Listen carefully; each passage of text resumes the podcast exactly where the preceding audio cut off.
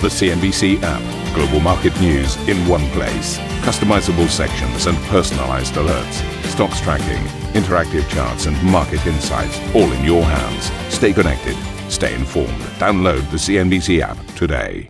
Very warm welcome, everybody. You're watching Squawk Box. In your headlines this hour, the CDU's Olaf Scholz pulls ahead in the polls less than two weeks before Germans head to the election, hitting back at accusations that he was culpable in a string of high profile financial scandals.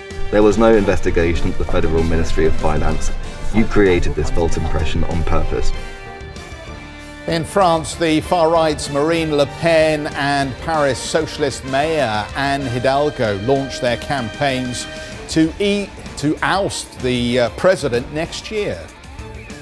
Sydney Airport shares take off after the group receives a sweetened takeover offer worth nearly $17.5 billion.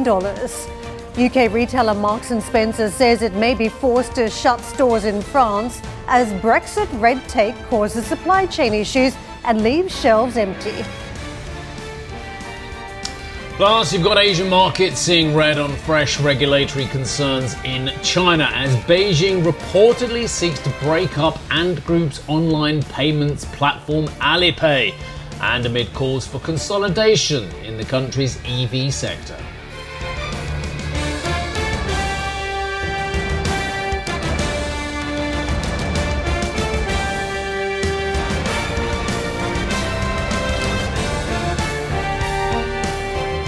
Good morning, everyone. Let's take a look at these markets. A big question for a lot of investors this week is whether the red ink will continue because across the course of last week, it was certainly a choppy one for US equities, which have been one of the preferred asset classes for a lot of investors. But since we've had that miss on the, the non farm payrolls, investors have been mindful of some of the choppiness on markets around what we're seeing in the data. And this time around, it was inflation numbers uh, that crossed uh, at the factory gate. We saw prices rising 0.7% on month in August.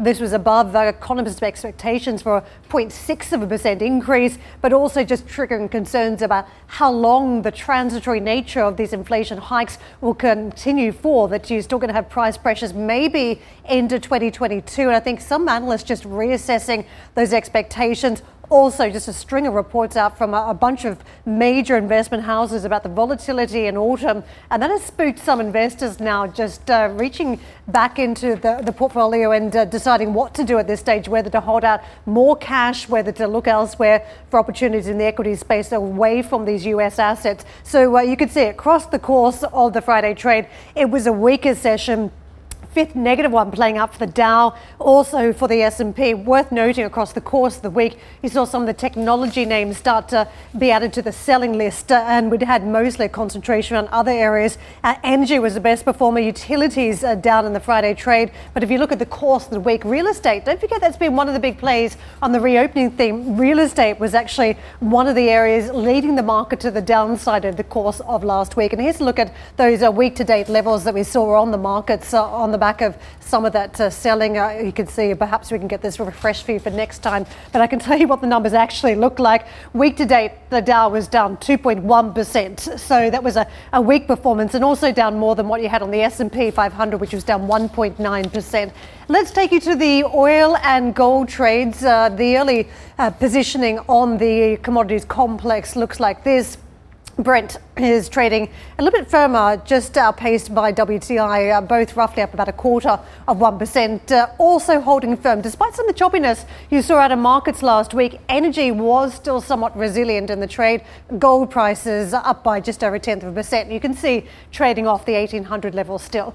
Asian markets, uh, this is how they've kicked off the trading week, and uh, the initial expectations have been for a little bit more selling pressure. Don't forget, we continue to face this backlash in China China around big technology names. Certain industry has been targeted. Today there's talk around some of the automakers, whether there's too many of them existing in the current market. So Shanghai cautious, only about a tenth of a percent higher. Flat for Australia. You can see Hong Kong coming off more than uh, about uh, 500 plus points, 500, 576 at this stage, or 2.2% in a modest decline for the Japanese stock market. US futures, the early indications uh, look like this.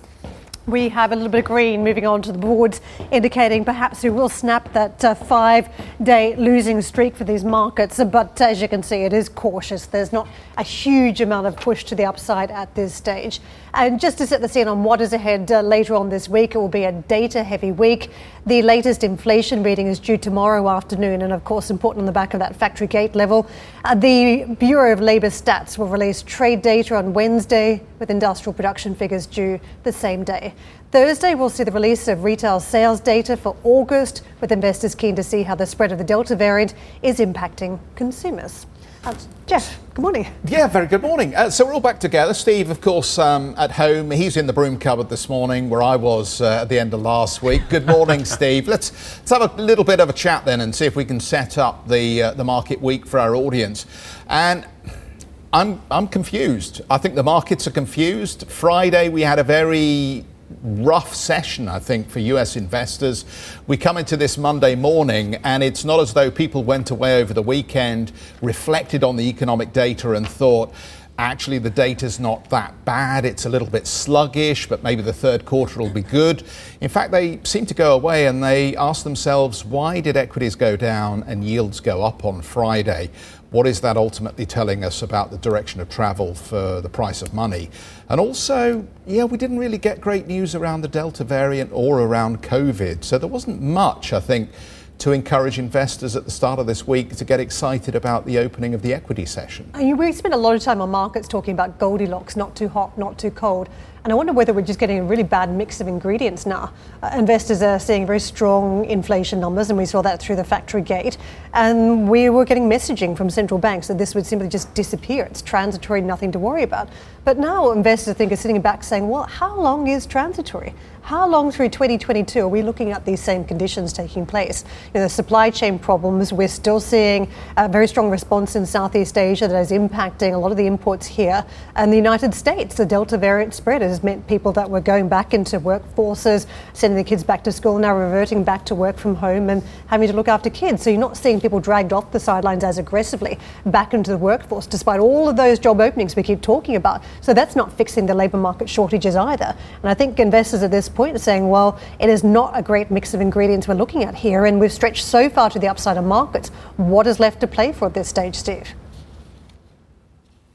I think things are great on the economic front, aren't they?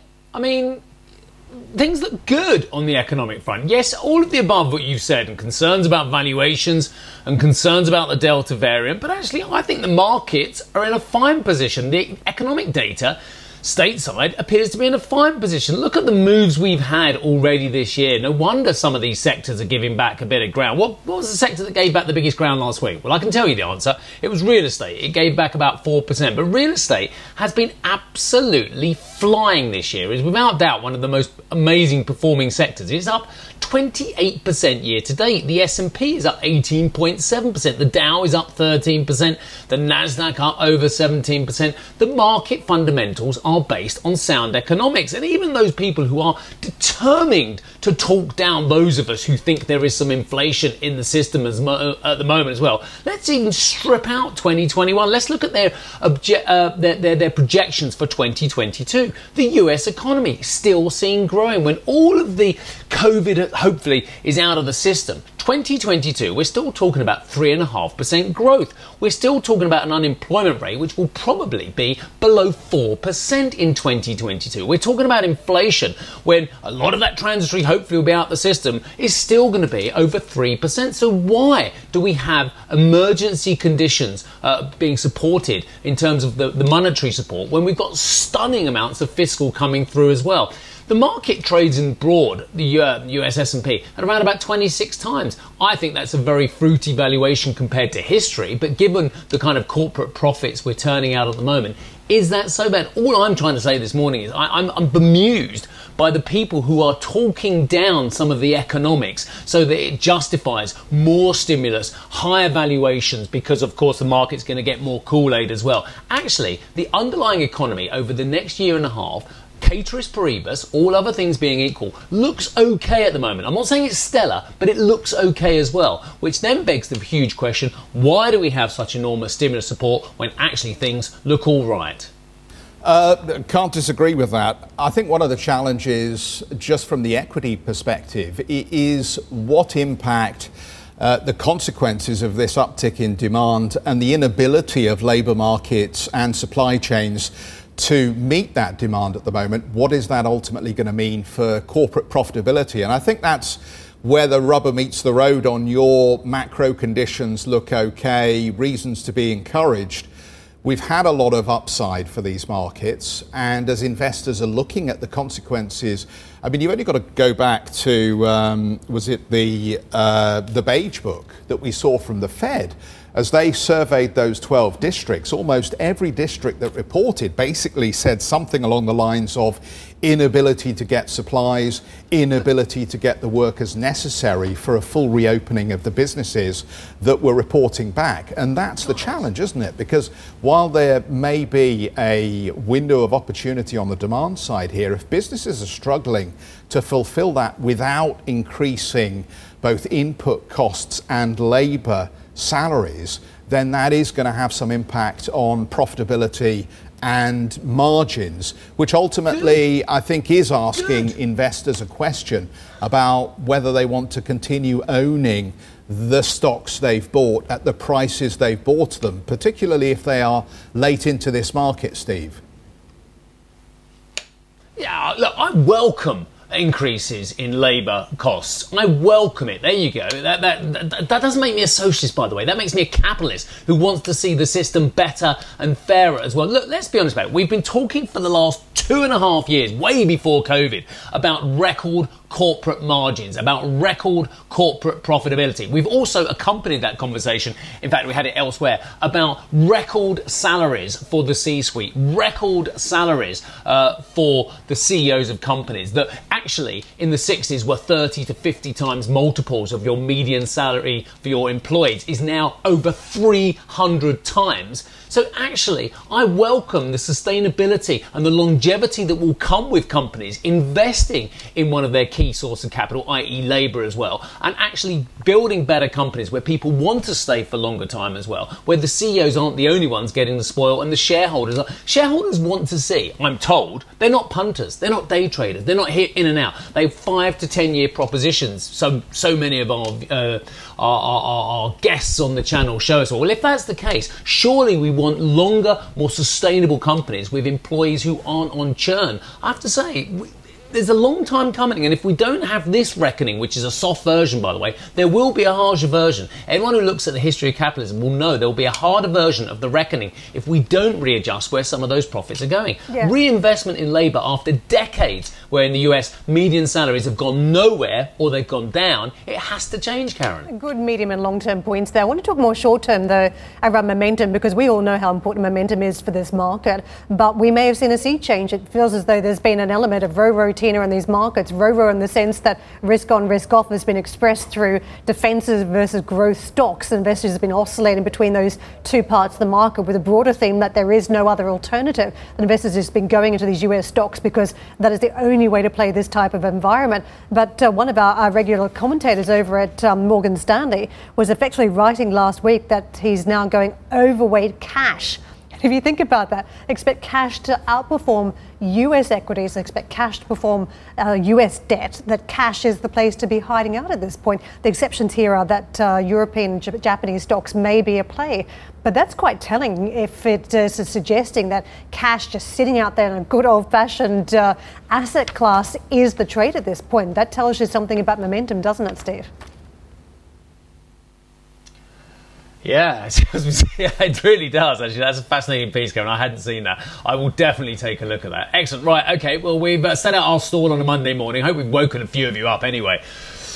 Hopefully, we have that and the coffee you're drinking anyway. Um, we will move on because coming up on the show, Germany's Chancellor candidates go head to head, wait for it, to head uh, in last night's election debate. With just two weeks to go before the federal elections, that is coming up. But also, I'm told, Karen, the podcast, I'm told it's amazing. It's vintage. For more on this week's key data points and what impact they may have on markets, you can check out the Squawk Box podcast.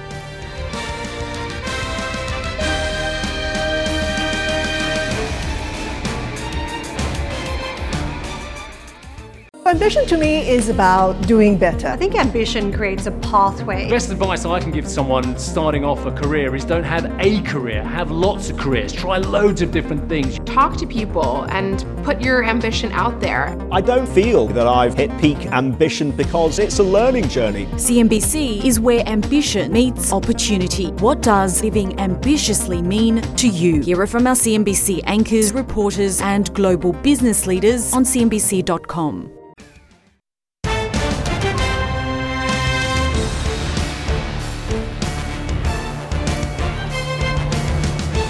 Germany's Social Democrats continue to extend their lead in the polls with less than two weeks to go until the German federal election. Olaf Scholz topped viewer surveys following last night's leadership debate.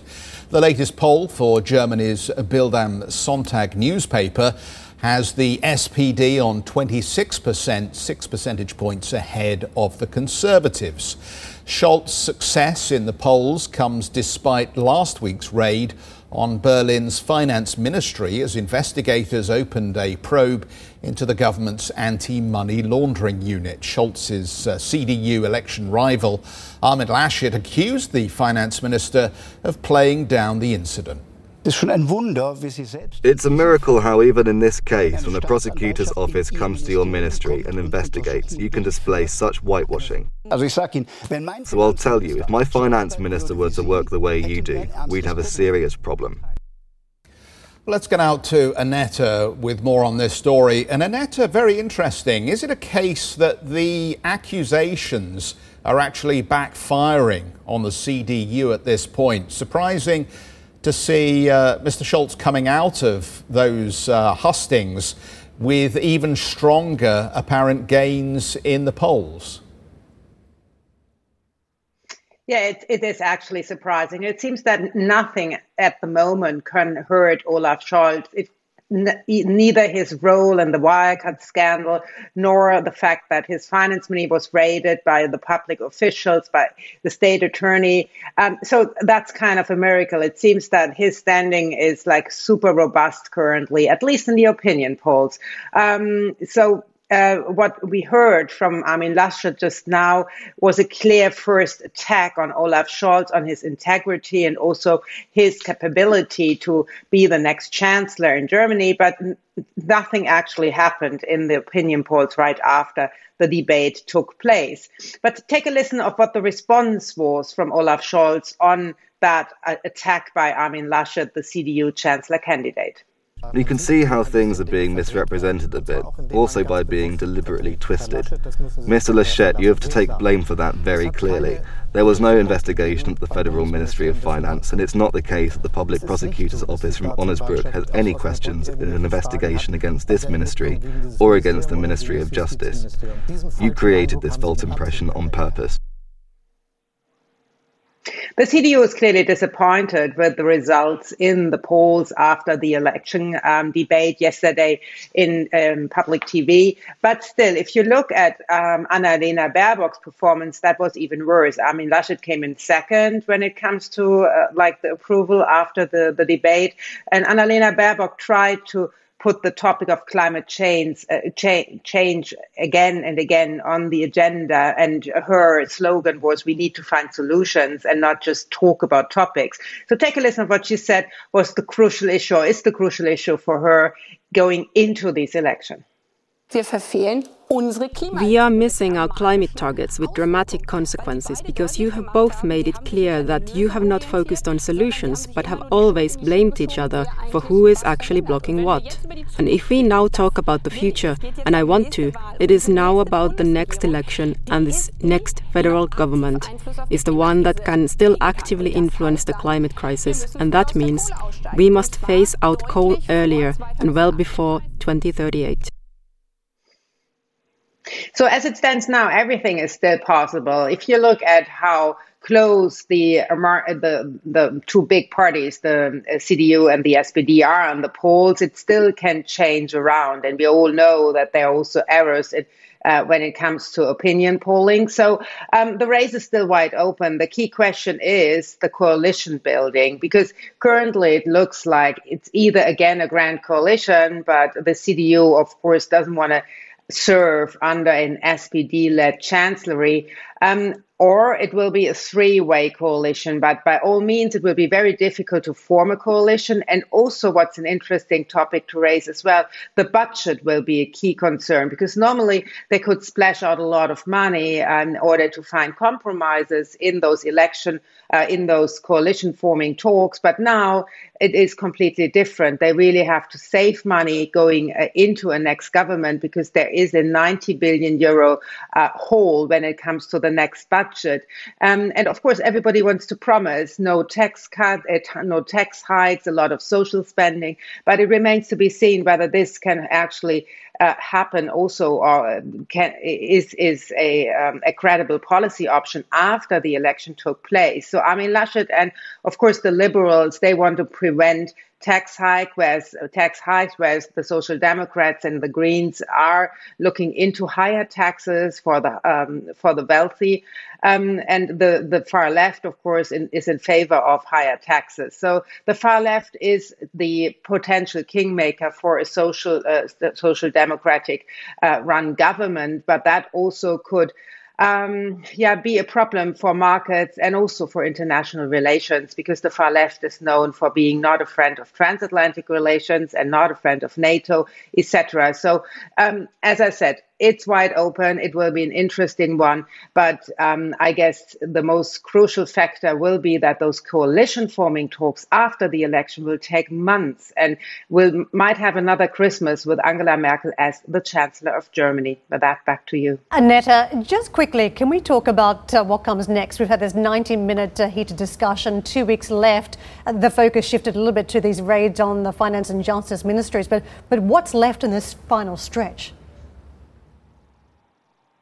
Well, there are a couple of big debates. There's another one, um, a TV debate. And of course, those um, chancellor candidates are roaming the country and do appear everywhere. For example, Annalena Baerbock is in Nuremberg today. We are seeing Scholz also um, across the country. And of course, Armin Laschet also is trying to convince um, people on the streets that he is the right candidate. And then we are heading into this all important 26th of September weekend, where, by the way, Berlin is also uh, voting on whether it's okay to expropriate um, real estate investors in the city of Berlin. All right, excellent. Looking forward to that one. Thank you very much indeed for that. Your coverage has been excellent as ever uh, on this one, Annette. Thank you very much indeed. Well, when we get through the German election, in fact, we might even have a government by the time we get the uh, French election, which of course is due in 2022. But the socialist mayor of Paris, uh, Anne Hidalgo, has announced her candidacy for French president in the country's 2022 elections, as both the left and the right party fragmentation. That's what it says here. As both the left and the right party fight party fragmentation. Here we go.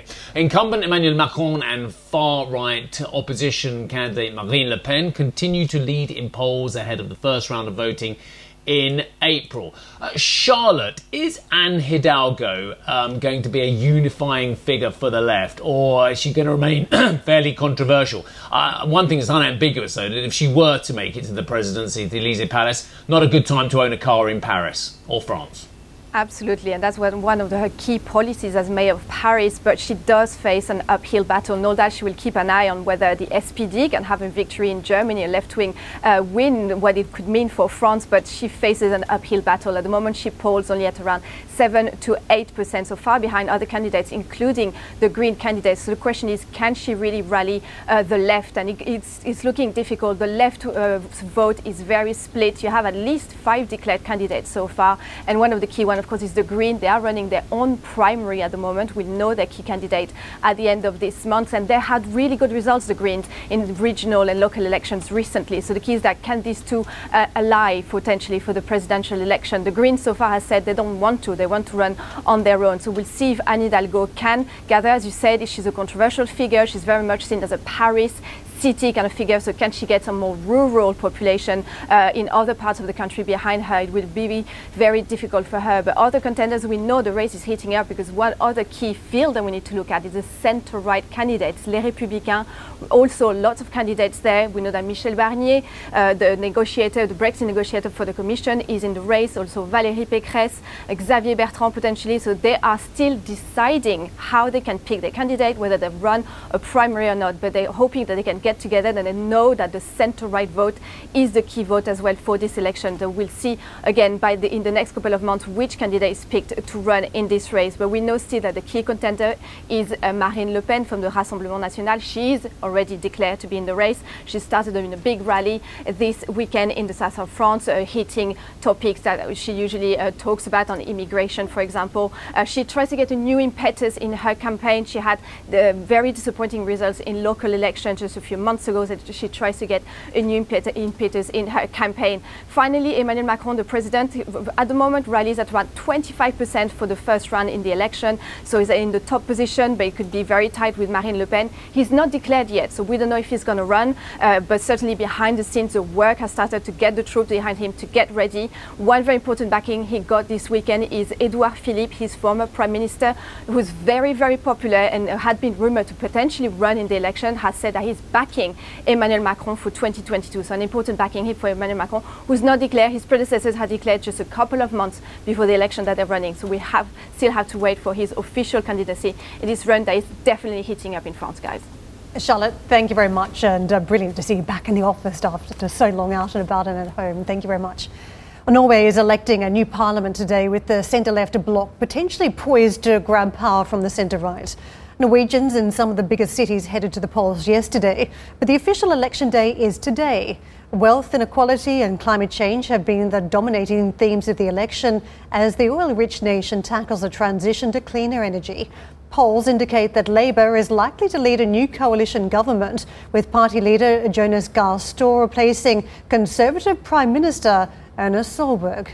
Well, later today, Jemima will be speaking to Kjersti Stenseng, that is the party secretary of the Norwegian Labour Party. That's uh, coming up at 10.45 uh, CET on Street Signs. Well, how important are all these elections for how you should be investing into European equities? Uh, Fabrice uh, Pothier joins us, uh, Chief Strategy Officer Rasmussen Global. Uh, Fabrice, very good morning to you. Let me just ask you that question. As we are weeks away now from the German election outcome, how critical is investment strategy around the European election cycle? Well, obviously, Germany is the critical piece. Uh, I, I, would correct what you said because, yes, voting day is uh, in a few weeks' time, but actually, German people, a large portion of German people have already voted. So, in, in a way, it's a campaign where every day is voting day. And that's why the result might be uh, quite unpredictable. Uh, and Germany matters for, for the simple reason that it's the largest economy and it's the largest, the biggest decision maker on, on European affairs. However, on the fundamentals of the, I would say, the European Union agenda, especially the Green Deal, which has a, obviously a big impact for investors, uh, I don't think the fundamentals are going to, to change. Uh, however, what might change is on the Eurozone governance and the Eurozone fiscal uh, system. If you have an SPD chancellor like Scholz, you could imagine a better conversation, at least between Paris and Berlin, on changing rules which are considered by many in Europe, especially in Paris, as too rigid and no longer reflecting uh, today's uh, fiscal pressure.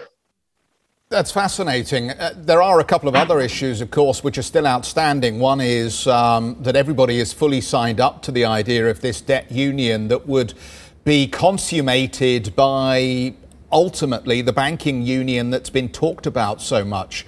If the SPD wins in Germany and builds the coalition, does that ultimately mean there'll be no more questioning around uh, debt union and the banking union, that ultimately we may see this uh, fiscal union happen more quickly? I don't think we should underestimate the strength of the German consensus on fiscal austerity across the political spectrum. Uh, the uh, uh, black zero, that means the no public deficit, is written in the German constitution. And even an SPD led government is not going to easily change that. Uh, Scholz will have to to look at the conservative side of his electorate. So so I don't think it's going to. It's a given that uh, uh, Germany is going to shift towards a more, I would say, French or Italian position. But I think there will be more open-mindedness on on what it means to basically make what we've done through the crisis with the recovery fund a more permanent feature. Uh, Fabrice, I want to ask you about climate change. You point out it's an increasing feature of some of these elections, but we've also moved a long way from the Greens being the only party in some of these countries having the strong mandate on climate change policies. There's been a huge ESG push across the board. So, what does that mean when it comes to election day, given how strongly some of the other parties have also adopted climate change policies? Well, I think this is the silver lining. Is climate change is no longer, you know, an issue held by what was considered as fairly marginal or, or a singular uh, political group. It's now fully mainstream. Uh, so that's a silver lining, but obviously it's not for if you are the Green Party and want to basically claim ownership and authenticity on, on that issue. So I think the good news is this is now part, uh, front and center of what any political, mainstream political party and then therefore government will be doing. But of course, the, the, the, the, the devil is in the details. You will have to see how much exactly uh, governments, new governments, are willing to spend, how much, for example, the Norwegian government uh, is going and how quickly it's going to go uh, move away from oil and gas uh, revenues. Uh, this is going to be, and I think in Norway it's already the center of the conversation, uh, and will have to be watched closely by investors. Thank you for listening to Squawk Box Europe Express. For more market moving news, you can head to CNBC.com. Or join us again on the show with Geoff Cutmore, Steve Sedgwick, and Karen Tso, weekdays on CNBC.